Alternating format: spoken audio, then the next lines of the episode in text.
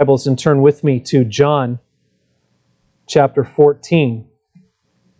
The Gospel of John chapter 14. We began last week looking at verses 15 through 26. And we're going to continue that this week. In these verses, the Lord Jesus promises his disciples that he would send the Holy Spirit to them after he has ascended back to the Father. And the aim of what Jesus is saying here, his purpose in telling his disciples this, is to comfort them in the midst of the great trouble and discouragement that they are facing as Jesus prepares to lay down his life. Chapters 13 through 16 are what we could call the upper room discourse of Jesus on the night that he was betrayed. He is preparing them for the reality that he will soon die. And then he is comforting his disciples that his death is not actually defeat, but it is actually part of the plan he has had from the very beginning. And now he is talking about the Holy Spirit. And he is saying that when he departs from them, he will send the Holy Spirit among them to continue the ministry that he has begun in them. In fact, Jesus will later say in this discourse over in chapter 16, verse 7, he tells them, It is to your advantage that I go away. That while they're mourning the fact that he is soon going to die and he will no longer be with them, it is to your advantage, he says, that, that I go away. For I do not go, for if I do not go away, the helper will not come to you. But if I go, I will send him to you.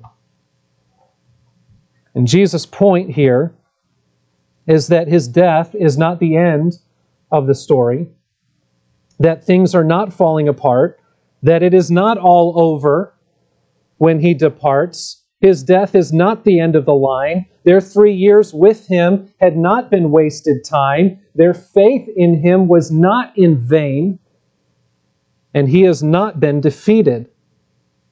But that indeed this is part of his eternal plan. And then he tells them here in chapter 14, verse 12 Whoever believes in me will also do the works that I do, and greater works than these will he do, because I am going to the Father. So, with Jesus' departure will come the Holy Spirit, and with the arrival of the Holy Spirit, he says, Your ministry is actually going to take off and accelerate. There will be an expansion of gospel ministry at this new phase. After his death and burial and resurrection, which made salvation possible for all who believe, Jesus will now empower all of his disciples, his disciples then and his disciples now throughout all ages. He will empower them with the Holy Spirit to now carry that good news to all the nations, to make disciples of all people for his glory. And through these disciples, he will draw his chosen ones to himself. So Jesus gives heavenly comfort to his disciples in the midst of their darkest hour and in the midst of his darkest hour. And he encourages them with the truth that he is preparing for them a whole new phase in ministry, a whole new stage in their discipleship. And there is no need for them to be afraid no matter what they face, because He is always with them. You know, as we saw last week in verse 15, this promise be- belongs to all who are in Christ, to those who love Him and keep His commandments, those who love and obey Him. That means this is a promise that belongs to true Christians, to His people and with that in mind, let's read our passage again together John chapter 14, verses 15 through 26. Jesus says, If you love me, you will keep my commandments. And I will ask the Father, and he will give you another helper to be with you forever, even the Spirit of truth, whom the world cannot receive because it neither sees him nor knows him. You know him for he dwells with you and will be in you. I will not leave you as orphans, I will come to you. Yet a little while, and the world will see me no more, but you will see me. Because I live, you also will live. In that day you will know that I am in my Father, and you in me, and I in you.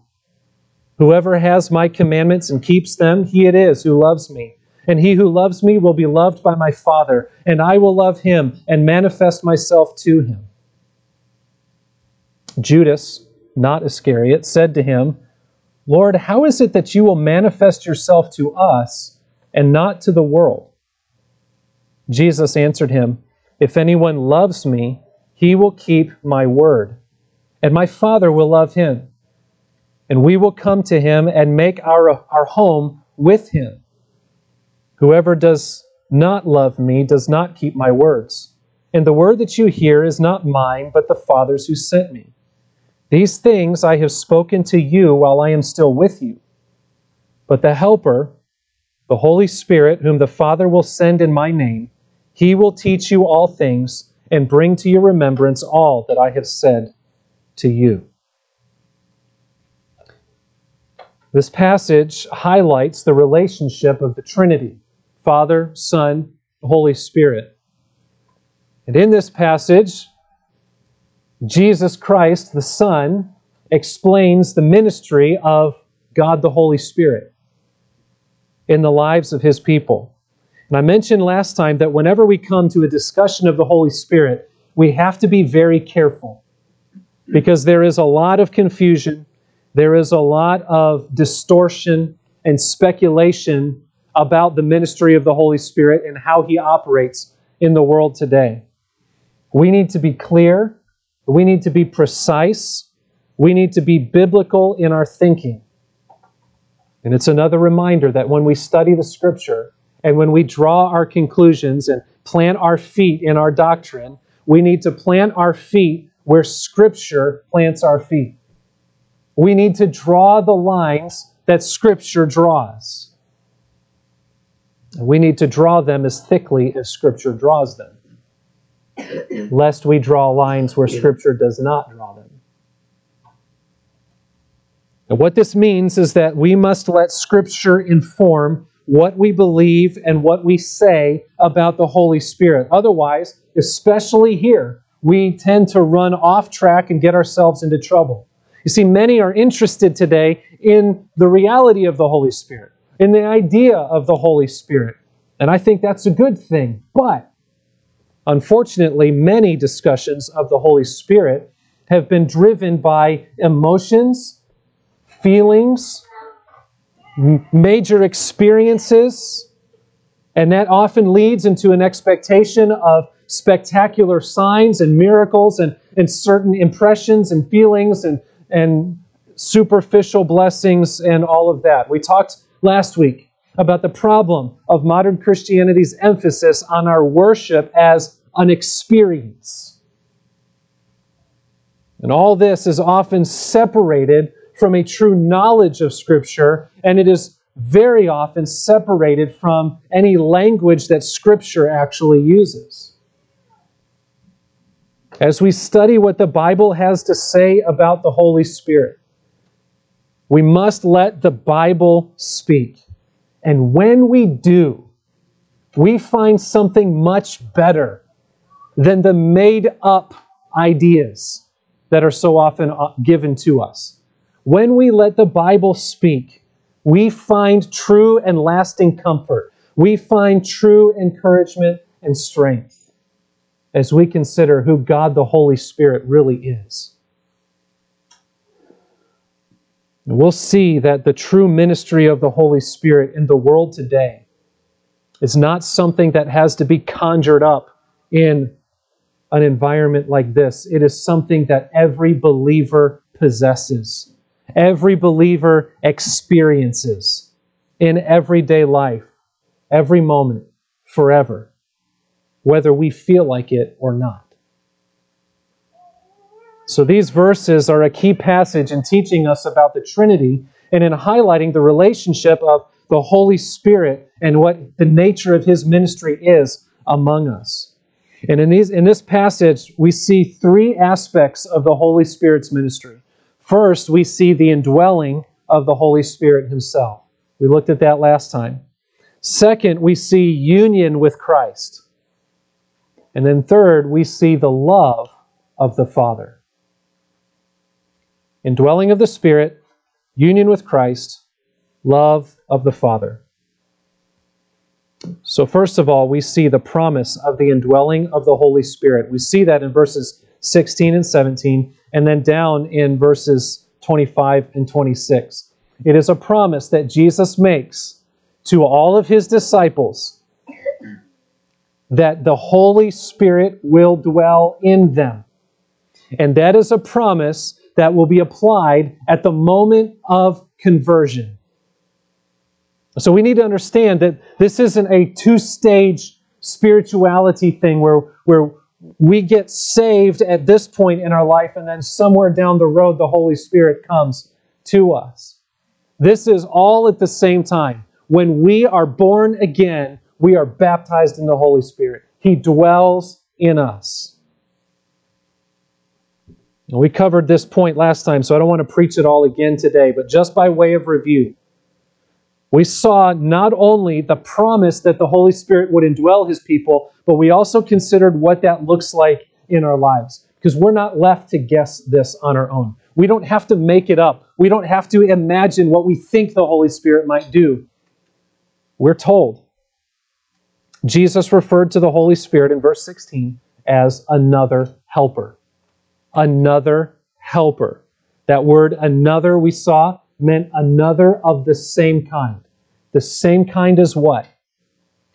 As Christ, who had already been among them. And so this is another helper, one who would come to the disciples and do in them what Jesus had already been doing for them. And we learn, in fact, in chapter 15, verse 26, that the Spirit's ministry is to testify of Christ or to point to Christ. Jesus was their leader. He was their protector. He was their provider. He was their teacher. He was their encourager. He was their comforter. And we could add to that list much more. All these things is what the Holy Spirit continues to do in the lives of God's people, all the way down through the generations. So, if you want to see what the ministry of the Holy Spirit is in the life of a believer, Look at the ministry of Christ in the believer. He is pointing us there. And then in verse 17, Jesus refers to the Holy Spirit as the Spirit of truth. And he emphasizes the main focus and the characteristic of that of the Holy Spirit's ministry among us. He points us to the truth that is revealed in the Word of God. He helps us to understand who God is and what He has said. Just as he had led the disciples to remember all that Jesus had taught to them and then to write it down in inspired scripture, so also the Holy Spirit leads us to understand what has been revealed and then to live by it. So, this is the normal, everyday, ordinary, if I can say it that way, ministry and work of the Holy Spirit in God's people even today. And if you are in Christ, if you belong to God through salvation through Christ, then the Holy Spirit is already doing this work in you. The Holy Spirit is already at work in you, whether you feel it from one day to the next or not. This is an objective reality that every believer possesses. This is the powerful work of God's Spirit in all of God's people, and it is all we need. We don't have to be looking for some greater signs. We don't have to be looking for something that is a, a, more spectacular or immersive experience.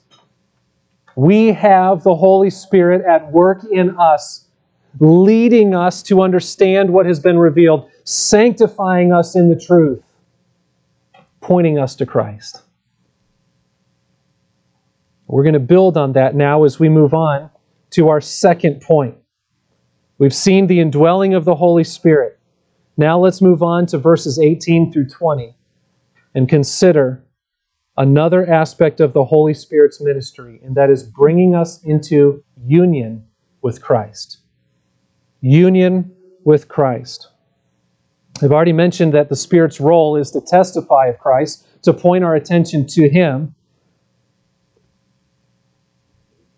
The Holy Spirit's ministry is about our relationship with the Godhead altogether Father, Son, and Holy Spirit. And so the Spirit brings us into union with Christ, who is the Son of God. So look at what Jesus says in verse 18 I will not leave you as orphans. Now, again, he's speaking in the context of his death that is soon to come and his departure from this world. And Jesus tells them that though he physically is going away, he is not going to leave them alone. I am not abandoning you, he says. You might feel helpless at the moment because your world is about to change. Jesus says, I am not abandoning you. Now, in the context of what we've already seen about the Holy Spirit and how he carries on this ministry that has already been started and how he continues to build on what Jesus has, on the groundwork that Jesus has laid, what would you expect Jesus to say next after I will not leave you as orphans? You might expect him to say, I will send the Holy Spirit to you. I will not leave you as orphans. I'm going to send the Holy Spirit to you. And indeed, that's exactly what he's going to do. And he has already said he would do that. But that's not what he says in verse 18. What does he say in verse 18? I will not leave you as orphans. I will come to you. Wait a minute. Now you're now you've got me in circles here. You said you're going away, but you're also saying you're going to come to me. But you've also talked about the Holy Spirit. What is going on here? What does he mean? Well, I think there are several possibilities that we can consider. The first two aren't quite as strong. The third one, I think, is the right one. But the first possibility is that he is simply talking about his resurrection. That I am going to go away in death, and three days later I will come back to you. He would leave them, but he would return from the dead. And indeed, that is what he did. But then he left them again, not too long after that. So I don't think this can really be an explanation for what he's talking about here, not ultimately. So a second possibility is that he's talking about his second coming at the end of the age. Could be. Certainly, there is some truth there. He will return and he will forever be with his people. His people will forever be with him. So, there, the temporary aspect isn't a problem anymore. Maybe it's talking about his second return at the end of the age. But here's another problem that is a return that every eye will see. But in a couple sentences here, in verses 19 and 20, Jesus is clearly describing something that only his disciples know. So I don't think it can be that explanation either. There's a third explanation that I think is the true focus and is the point of what Jesus is truly promising them. He is promising that his, that his dwelling in them through the Holy Spirit, that's what he is talking about that he will dwell with them through the Holy Spirit. It is a promise that was fulfilled and, and begun, if you will, at Pentecost in Acts chapter 2. Jesus will soon tell his disciples in the Great Commission, I am with you always to the end of the age. He's going away, but he says, I am with you always. Though his physical body is no longer here, Jesus promises to dwell with and even dwell in his people through the indwelling of the Holy Spirit. In fact, sometimes the Holy Spirit is even called the Spirit of Christ in Scripture. Why? How is that possible? Because they are both God. They are co equal, they are co eternal. The Spirit proceeds from the Father and the Son. The Spirit proceeds. The Spirit is the one who does that indwelling work, and He represents Christ in our hearts. He brings us into that union with Him. So He tells them, I will not leave you as orphans. By sending the Spirit, I will actually come to you. And it's a greater it's, it's a greater presence, isn't it? Because here Jesus isn't walking next to them along the road, he is dwelling within them through the Holy Spirit. And then he says in verse 19, Yet a little while, and the world will see me no more, but you will see me. The world will see me no more, but you will see me. The unbelieving world will not see Christ. It cannot see Christ, not for who he really is, because his physical body is really all they have to go on. They walk by sight. They have no spiritual insight. They have no discernment. They have no, no work of the Holy Spirit in them to reveal to them who Jesus is. That's what the Apostle Paul talks about in 1 Corinthians chapter 2. In verse 14, when he says the natural person, that is the person without Christ, without the indwelling Holy Spirit, does not accept the things of the Spirit of God, for they are folly or foolishness to him. And he is not able to understand them because they are spiritually discerned. That is the nature of every person apart from the work of Christ through the Holy Spirit in their hearts. Unable, unwilling, to recognize the spiritual things of God. But in contrast to the unbelieving person, the Apostle Paul goes on just two verses later to say, But we have the mind of Christ. We have the mind of Christ. You know, it's ironic to me that the world tries so hard to tell us as Christians how we should behave and what we should think. And it happens in so many different ways, doesn't it? How could a Christian who believes in this act this way? And how could you say you believe in God, but how about this? And we're told all the time from the unbelieving world how we ought to behave as Christians. And it's ironic to me because Scripture clearly says they don't have a clue. They can't. Because our faith is not something we created and wrote down on our own. This is something God ordained, it is something the Spirit reveals to us. The world cannot know Christ because they do not have the Spirit of God working in them to see Him for who He is and to understand Him. But we do. We do. The Holy Spirit is working in us that's a gift of grace from God alone. It's not something we earned, but the Holy Spirit is at work in us. And what does He do? He opens our eyes to who God is, to who Christ is, and what He has done for us. He opens our eyes to the reality of His Word and the fact that we are sinners and that we need to be saved, and that the only way we are saved is by faith in Jesus Christ, who is our substitutionary atoning sacrifice. So, for all who believe in Christ, who love him and obey his commands, as we saw in verse 15, we know Christ. We have his mind. We see his worldview. We see Christ spiritually. One day we'll see him physically too.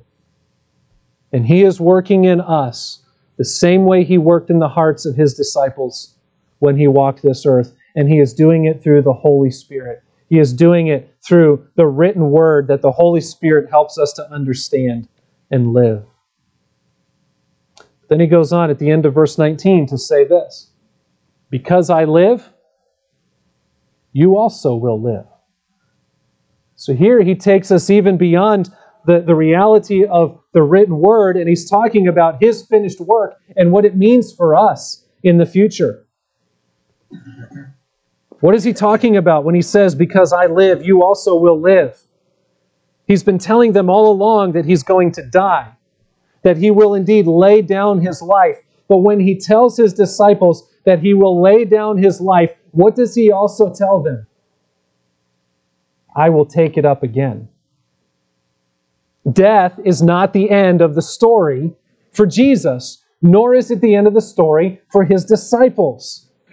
What he means is that his own resurrection from the dead confirms the promise of a future resurrection for all who are in him. You can have hope because the Spirit indwells you, because you will see resurrection just as surely as Jesus Christ is risen from the grave. But there's even more to it. This phrase doesn't just speak of resurrection, it speaks of eternal life. You also will live.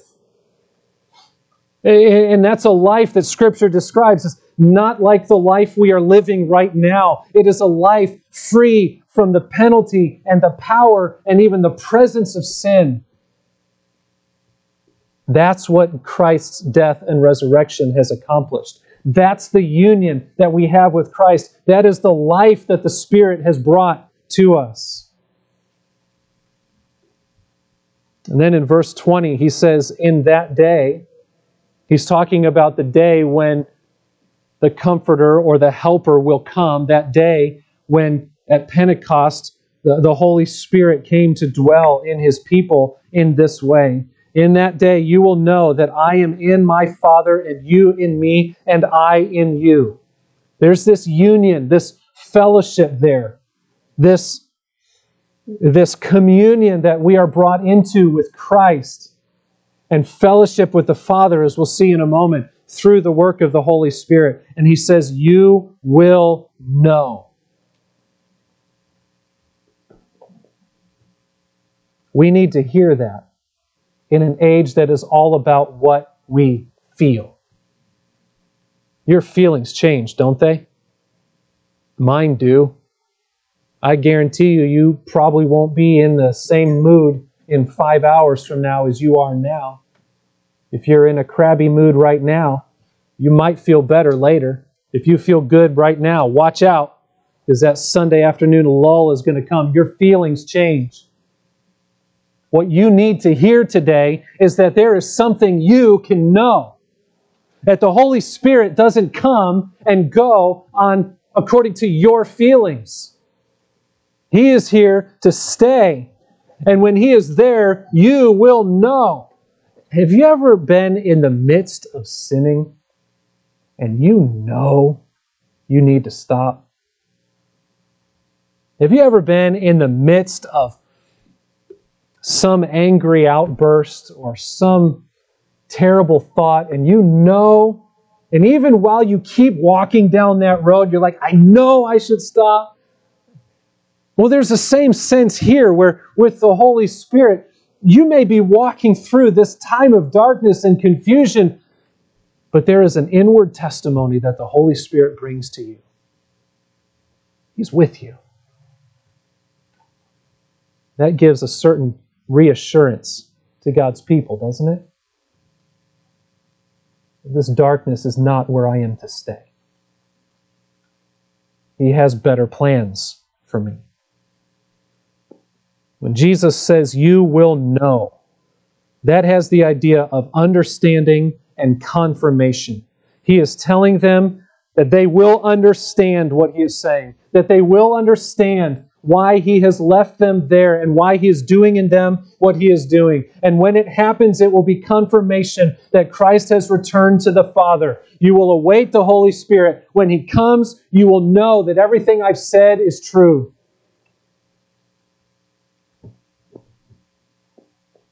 All that began in Acts chapter 2 when the Holy Spirit came upon the believers in Jerusalem and empowered them to preach the gospel and to carry that good news of Jesus Christ to every part of the world.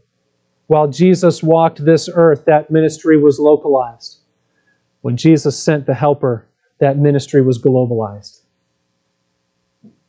And it has continued on through every generation and in the heart of every Christian ever since. Through the Holy Spirit, then, we are united to Christ. We have Christ Himself dwelling in us, as it were. And Scripture is full of many different images that describe, that teach what that union looks like and how that union works. In John chapter 15, we read that He is the vine and we are the branches. There are other passages throughout the New Testament that say, We are the body and He is the head. Or we are the living stones and He is the cornerstone. That we are the bride and He is the groom. And not only that, but Scripture also uses the phrase in Christ to describe our relationship with Him. But it doesn't just talk about us being in Christ, it also uses the idea of Christ in us. Is that not a description of union? Of communion? Of fellowship? In other words, as one commentator has put it, Jesus has reassured his worried disciples that his death would not end their relationship with him. Their union with him was indissoluble, as is true for all believers. Nothing can separate his own from his presence and his love. Or as the Apostle Paul puts it in Romans chapter 8 For I am sure that neither death, nor life, nor angels, nor rulers, nor things present, nor things to come, nor powers, nor height, nor depth, nor anything else in all creation will be able to separate us from the love of God in Christ Jesus our Lord. This is an objective reality brought to us through the working of the Holy Spirit in us. And we are, because it is God who is doing that work, we are inseparable from Him. His love is inseparable from us. This is the work of God the Holy Spirit in His people. It is an unbreakable union with Christ. As we receive this union with Christ by faith in Christ alone as our Savior and Lord, we receive the work of the Holy Spirit. It is a gracious gift from Him. That brings us to verses 21 through 24 now where we move on to the next aspect of the Spirit's work in our lives, and that is the love of the Father. In addition to the indwelling of the Holy Spirit and union with Christ, we see the love of the Father as a result of the Holy Spirit's ministry in us. Now, I know that that phrase can be used two different ways. Is it the love of the Father toward us, or is it our love of the Father? And my answer is yes. We love because He first loved us. And when we are brought into that love of the Father, His love toward us, we are brought to love Him as His own children. With the ministry of the Holy Spirit comes the indwelling and the empowering of the Spirit Himself. And with that comes fellowship or union with Jesus Christ. And then in that relationship, we come to know the love of the Father. So Jesus continues in verse 21 Whoever has my commandments and keeps them, he it is who loves me. Now he repeats the same point that he made in verse 15, which brings us to another important reminder when we study Scripture. When you see repetition, that's not the writer collecting his thoughts to move on to the next point. He is emphasizing something. It is important. Pick up on this point that the promise that Jesus makes of the indwelling of the Holy Spirit and union with Christ and the love of the Father is a promise that belongs only to those who are in Christ, who love Him and obey Him, who are true Christians. And true Christians are those who obey the commands that He has given out of the love that He has produced in their hearts. He restates this important point here to help us remember what is at stake and who this promise belongs to. But then he goes on in the, in the latter portion of verse 21, he continues, And he who loves me will be loved by my Father. and I will love him and manifest myself to him. Once again, you can't separate God the Father from God the Son or God the Holy Spirit. To truly know and love one is to truly know and love the other. And Jesus said back in chapter 5 of the Gospel of John in verse 23 whoever does not honor the Son does not honor the Father who sent him. He'll go on in chapter 15 to say that whoever hates me hates my Father also. You can't separate the two. And then he teaches in Matthew chapter 11 Verse 27 All things have been handed over to me by my Father, and no one knows the Son except the Father, and no one knows the Father except the Son, and anyone to whom the Son chooses to reveal him. So, Father and Son are inseparable. No one comes to a knowledge of either on his own. This is the work of the Holy Spirit in us. The Holy Spirit indwells and helps God's people through uh, the illumination of Scripture, he reveals Christ to them. He works in his people. This is why the Trinity is so necessary. You ever wonder why such a confusing doctrine is so central to the Christian faith? Because this is the only way God can die for his people. And this is the only way sinners can be brought to a knowledge of their sin and reconciled to a holy God.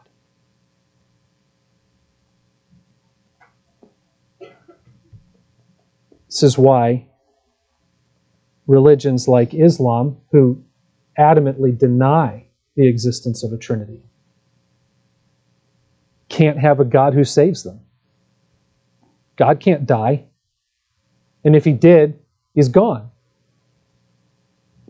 God remains the Son takes on human flesh, takes the punishment of sin in our place, dies on the cross, rises again. Why? Because He's God. And the Holy Spirit applies that work to our lives. Otherwise, God is just distant and out there and unreachable and unknowable. The Trinity, the doctrine of a Trinity, highlights the grace of God in reaching down to man and making reconciliation possible.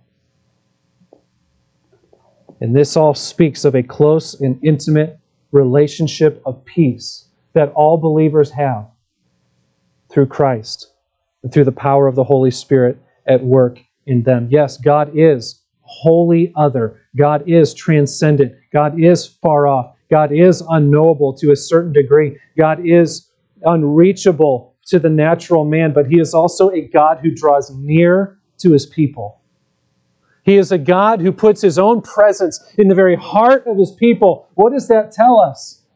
It tells us we can draw near to him and he will draw near to us, as James says. It tells us we can cast our anxieties on him because he cares for us that this Almighty God, who is transcendent over all creation and perfect in every way, has made himself available, has drawn near.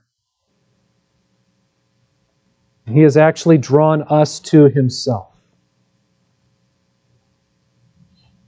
Now, we can, and I suppose we should, spend the rest of our lives exploring the love of God and its marvelous implications for us. But for our purposes today and with our limited time, I just want to point your attention to one verse in Scripture.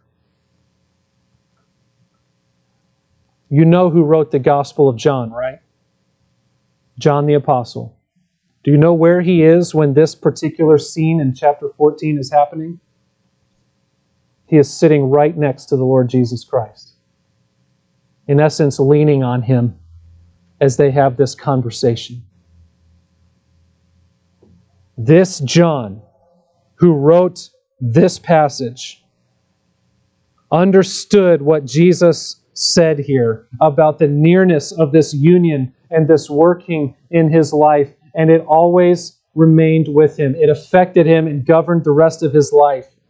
And we see it later in his life when in his first epistle, 1 John chapter 3, he says this, "See what kind of love the Father has given to us that we should be called children of God. How does the holy God make it possible for sinful man to be called his children? It's through the Lord Jesus Christ. His death and his resurrection, and the application of that through the Holy Spirit at work in our hearts. Jesus told us he will not leave us as orphans. Here, we are told that we are made the children of God. That is the relationship of all Christians with the Holy God. This is the relationship of a child with a good and loving Father. The Holy Spirit indwells us and empowers us and brings us into union with Christ.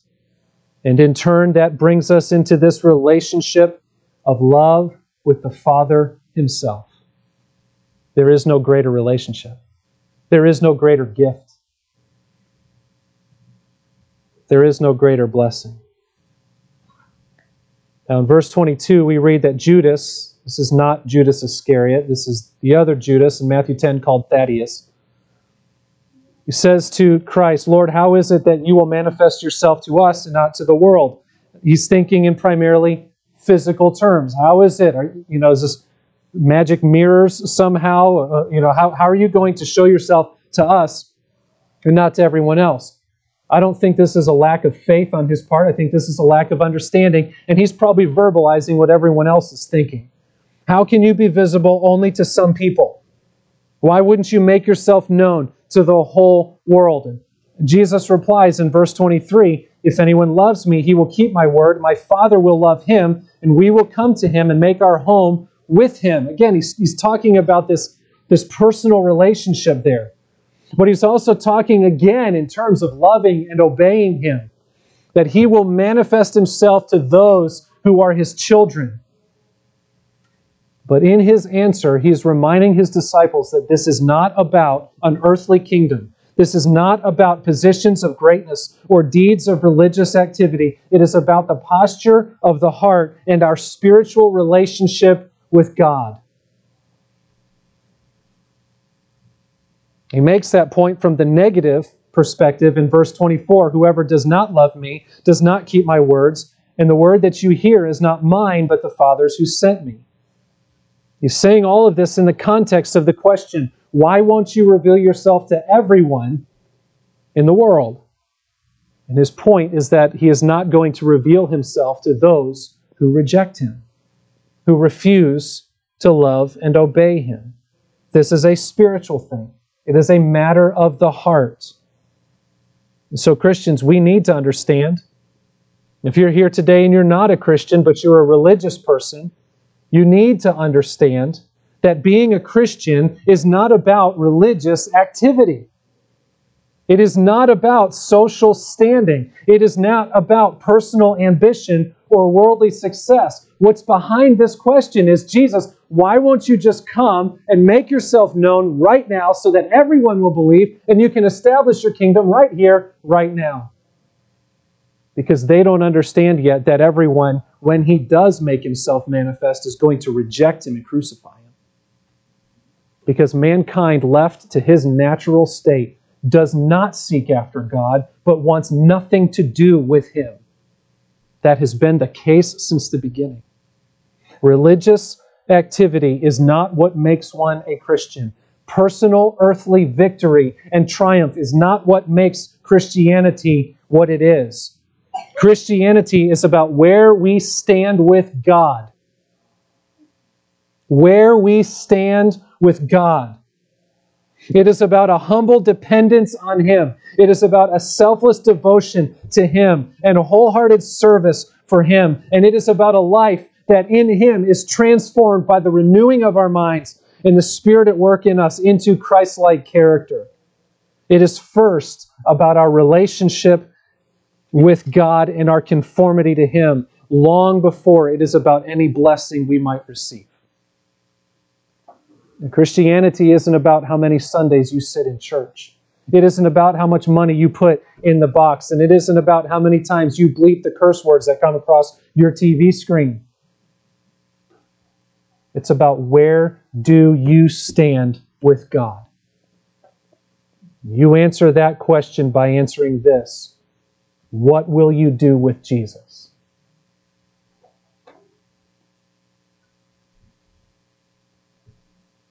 The Holy Spirit is the one who brings us to recognize the truth about Christ.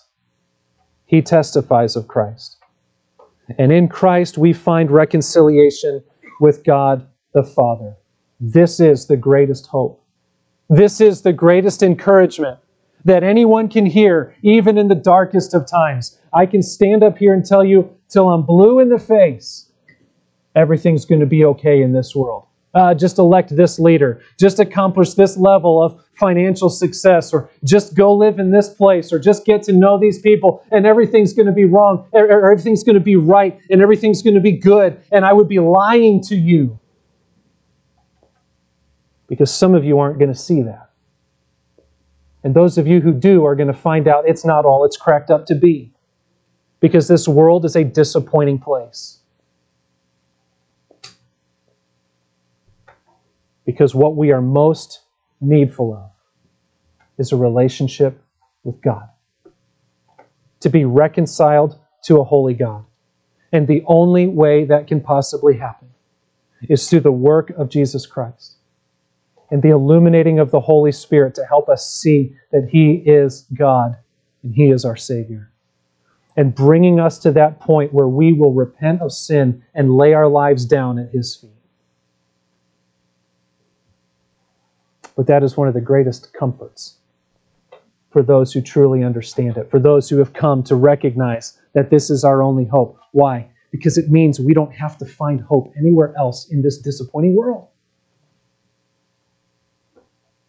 And we don't have to fear living a godly life in a sinful world because the Spirit is at work in us. Christ is at work in us through His Spirit.